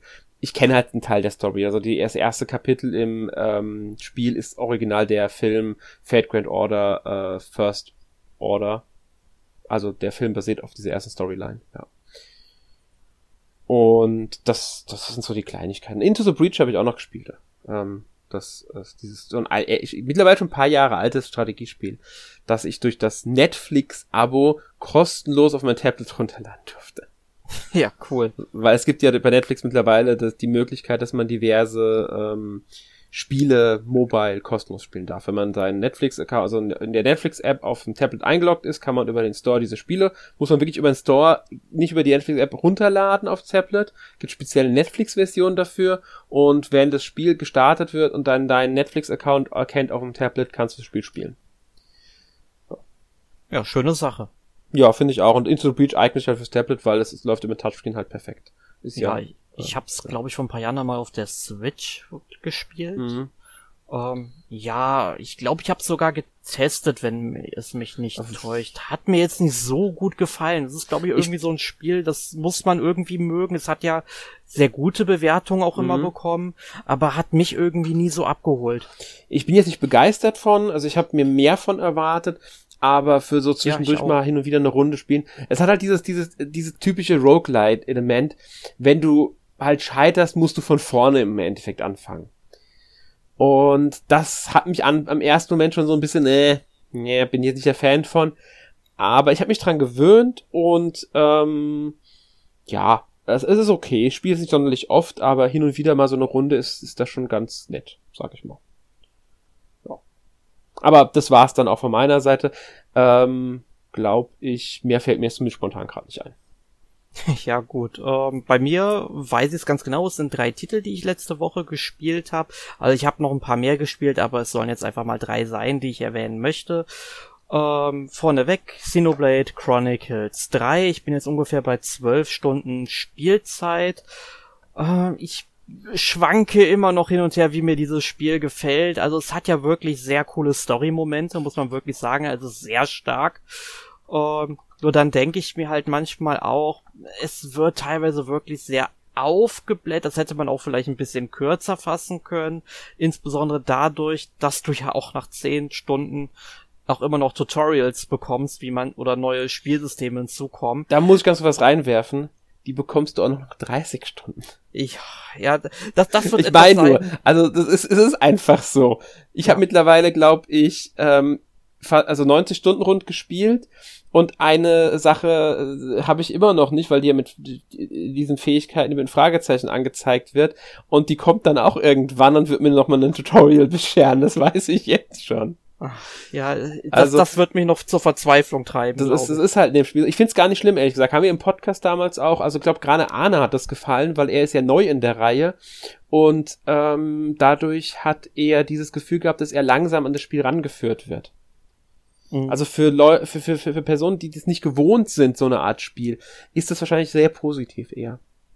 Ja, ich, ich bin ja. mal gespannt. Ich denke mal, ich werde es ja auch in den nächsten Wochen, wenn ich in dem Podcast dabei bin, auch sicherlich noch das ein oder andere Mal erwähnen. Also wer interessiert daran ist, wie sich äh, Xenoblade Chronicles 3 in meinen Augen entwickeln wird, also unbedingt unsere Podcast weiter anhören. Ähm, unsere Podcasts sind nämlich sehr gut, sehr unterhaltsam. Ähm, gut, ähm, dann als nächstes habe ich äh, gestern und heute, ich glaube so insgesamt vier, fünf Stunden jetzt, äh, The Last of Us Part 1 gespielt, also das Remake vom Remaster des Originals ungefähr, könnte man sagen. Eigentlich, nein, eigentlich ist es ein Remake von The Last of Us. Die haben sich ja, glaube ich, gar nicht so sehr auf dem Remaster orientiert. Die haben einfach ein Remake entwickelt. Weil das Remaster war ja wirklich nur ein Remaster und ähm, es ist einfach nur ein Remake vom neun Jahre alten Spiel. Mhm. Ja. Ähm, ich muss ja sagen, ich habe ja The Last of Us damals auf der PlayStation 4 gespielt, als ich mir die PS4 2014 gekauft habe. Das war bei mir dabei. Ähm, hat mir damals schon nicht so gut gefallen, ist meiner Meinung nach auch eines der überbewertetsten Spiele überhaupt. Soll nicht heißen, dass das Spiel schlecht ist, aber es gibt einfach so Sachen im Spiel. Ich weiß, warum sie so gemacht sind. Also, dass die Steuerung beispielsweise, ähm, also dass, dass sich der Hauptcharakter, der ähm, Joel, der eben wie der fühlt sich teilweise wie so ein Panzer an, wie er sich bewegt. Also jetzt nicht von der Steuerung, sondern einfach nur von der Geschwindigkeit, ne? Und auch, dass zum Beispiel das Waffenwechseln unglaublich umständlich ist, ja? Solche Sachen. Ich weiß, sie sind alle dafür da, um dich noch mehr so in diese Survival-Horror-Schiene zu packen, die, diese Hilflosigkeit. Ich verstehe das schon. Aber wenn dadurch, durch solche Elemente einfach die Spielbarkeit derart beeinträchtigt wird, dann macht mich das fertig, ja. Also vor, vor allem, wenn dann auch noch irgendwie so Klicker, also das sind diese miesesten Gegner, die ich je in einem Spiel erlebt habe, ja, die dich one-hitten, ne, ähm, können. Also, die regen mich so auf, die sagen ja, die sind blind, ne, und die, äh, die, die hören auch nichts, wenn, wenn du dich nicht bewegst. Da weißt du, ich stehe da teilweise so einfach rum in der Hocke, ich mach nichts und warte, bis das Ding vorbeigeht. Das Ding hört mich auf einmal trotzdem und greift mich an. Und das treibt mich zur Weißglut. Mhm. Also, ich muss sagen, ich habe es damals nur relativ wenig gespielt, weil ich selbst nie besessen habe. Ich habe jetzt auch das ähm, Remake, aber ich habe es noch nicht angefangen. Ja, dann wirklich, wir müssen uns in der nächsten Woche mal drüber unterhalten. Also. Ähm, ich weiß, dass es storymäßig wahrscheinlich sehr, sehr stark sein wird. Ähm, beim Gameplay habe ich halt so ein bisschen, weil da haben sie wohl beim Remake jetzt nicht so viel geändert, wie ich es gehört habe. Und man muss halt einfach dazu sagen, es war ein PS3-Spiel. Schon die PS4-Version war nicht mehr auf dem im Grunde modern zu dem Zeitpunkt, als das PS4 Remaster rauskam, war das Gameplay schon veraltet. Zu PS3-Zeiten war sowas noch normaler. Ich habe es damals auf PS3 tatsächlich gespielt gehabt, ähm, äh, zeitweise. Wie gesagt, ich habe es noch ausgeliehen gehabt. Und da war so ein Gameplay gar nicht so ungewöhnlich. Ja, aber, aber man muss halt sagen, das sind dieselben Entwickler, die die grandiosen Uncharted-Spiele gemacht haben, ja. die sich deutlich besser spielen. Ne? Ja, wie gesagt, ich kann's, ich kann's nicht 100% beurteilen. Ähm, ich werde es jetzt bald spielen und dann können wir da demnächst mal genauer drüber sprechen. Genau. Ja. Und dann jetzt zum Abschluss noch ein kleines Highlight von mir diese Woche. Ich habe Blossom Tale 2 The Minotaur Prince auf dem PC gespielt. Ich mochte ja den ersten Teil wirklich sehr. Ist ja so ein typischer Zelda-Klon. Der zweite Teil geht jetzt genau in dieselbe Richtung.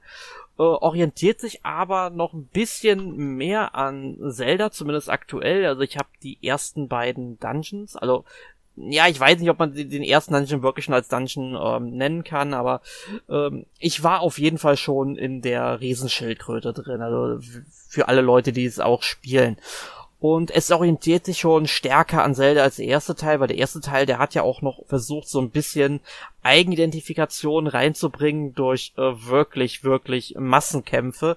Keine Ahnung, wie das dann äh, im späteren Spielverlauf noch wird. Aber es macht mir halt echt Spaß, weil ich dieses typische Zelda-Gefühl habe, was mir Nintendo seit spätestens seit äh, Twilight Princess nicht mehr so wirklich bieten will, also Remakes ausgenommen, ne, oder äh, Portierungen. Ja, aber äh, also schließt du Skyward Sword und Breath of the Wild im Grunde aus. Ja, also das sind, also ich sag mal, Skyward Sword hat ja noch ein bisschen wirklich was von Zelda und ist ja auch noch äh, gut, aber Breath of the Wild ist halt so ein Anti-Zelda irgendwie und man kennt meine Meinung zu diesem Spiel. Ich muss das jetzt nicht wieder breit treten. Ja, ich wollte nur sagen, damit jeder weiß, welche Spiele du ausschließt. Ja, Breath of the Wild, dieser Dreck. Ja. So. Ähm, ich habe Lassen Teil 2 leider noch nicht gespielt. Ich mochte den ersten Teil sehr gerne, aber den zweiten habe ich bisher noch nicht. Ja, ja also, also ich sag ja, bisher ist er wirklich äh, sehr schön und der mhm. Humor ist auch wieder richtig toll und dass es dann auch wieder so Momente gibt, wo du dann wirklich Entscheidungen treffen kannst. Ne? Also das, das Spiel beginnt halt mit so einem kleinen Turnier im Dorf und das Ganze wird ja immer vom einem Großvater erzählt. Der erzählt das seinen beiden Enkeln Lily und Chris. Und die beiden tauchen dann auch in äh, der Geschichte auf. Und Chris will halt irgendwie immer alles, was Lily irgendwie in den ähm, äh, das Leben halt schwer macht, ne? Und dann sagt er, nein, auf dem Turnier, da, da ist, ist doch nicht der Postbote angetreten, das war so ein muskelbepackter Typ. Und dann kann man teilweise auch wählen, was jetzt soll für ein Gegner jetzt kommen soll, wie die Geschichte weitergeht. Oder auch später ist man auf einer Brücke, wo dann so ein kleiner Tro äh, Troll drauf ist. Man kann halt entweder gegen den kämpfen oder dem halt einen Heiltrank bringen. Und das finde ich halt sehr schön. Und solche Sachen würde ich mir wünschen, dass das im Spiel auch weiterhin passiert und dass sich auch ähm, andere Spiele, also besonders Zelda vielleicht irgendwann mal, jetzt nicht unbedingt durch so eine Rückerzählung, aber halt irgendwie die Möglichkeit gibt, dass man Entscheidungen treffen kann, dass das Spiel dann in Nuancen anders verläuft, weil das ist super charmant. Ja. Stell ich mir auch so vor, also da bin ich mal gespannt, ob Nintendo das aufhört, ich glaub's aber irgendwie nicht. Kann ich mir nicht vorstellen.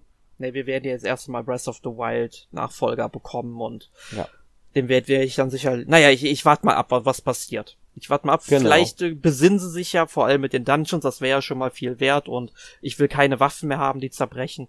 Äh, wenn, das sind schon mal die größten beiden Kritikpunkte, dann würde ich auch das umständliche Kochen ertragen. Aber ähm, ich, ich fange wieder an, über dieses Spiel zu fluchen, Alex. Wir müssen aufhören. Genau, wir, wir hören jetzt mal auf und du darfst verraten, was wir nächste Woche für einen Podcast haben.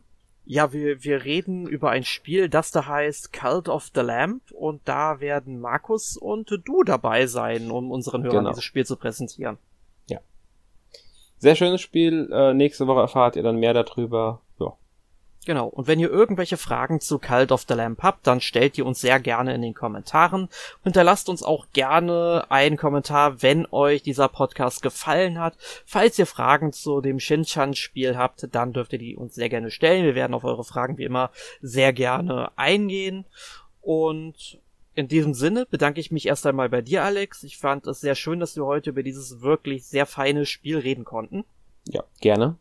Und zum anderen bedanke ich mich dann noch bei unseren Hörern, die bis jetzt ausgeharrt haben. Und wir würden uns natürlich sehr freuen, wenn ihr auch nächste Woche wieder einschaltet. Also, bis dahin, macht's gut. Tschüss. Tschüss.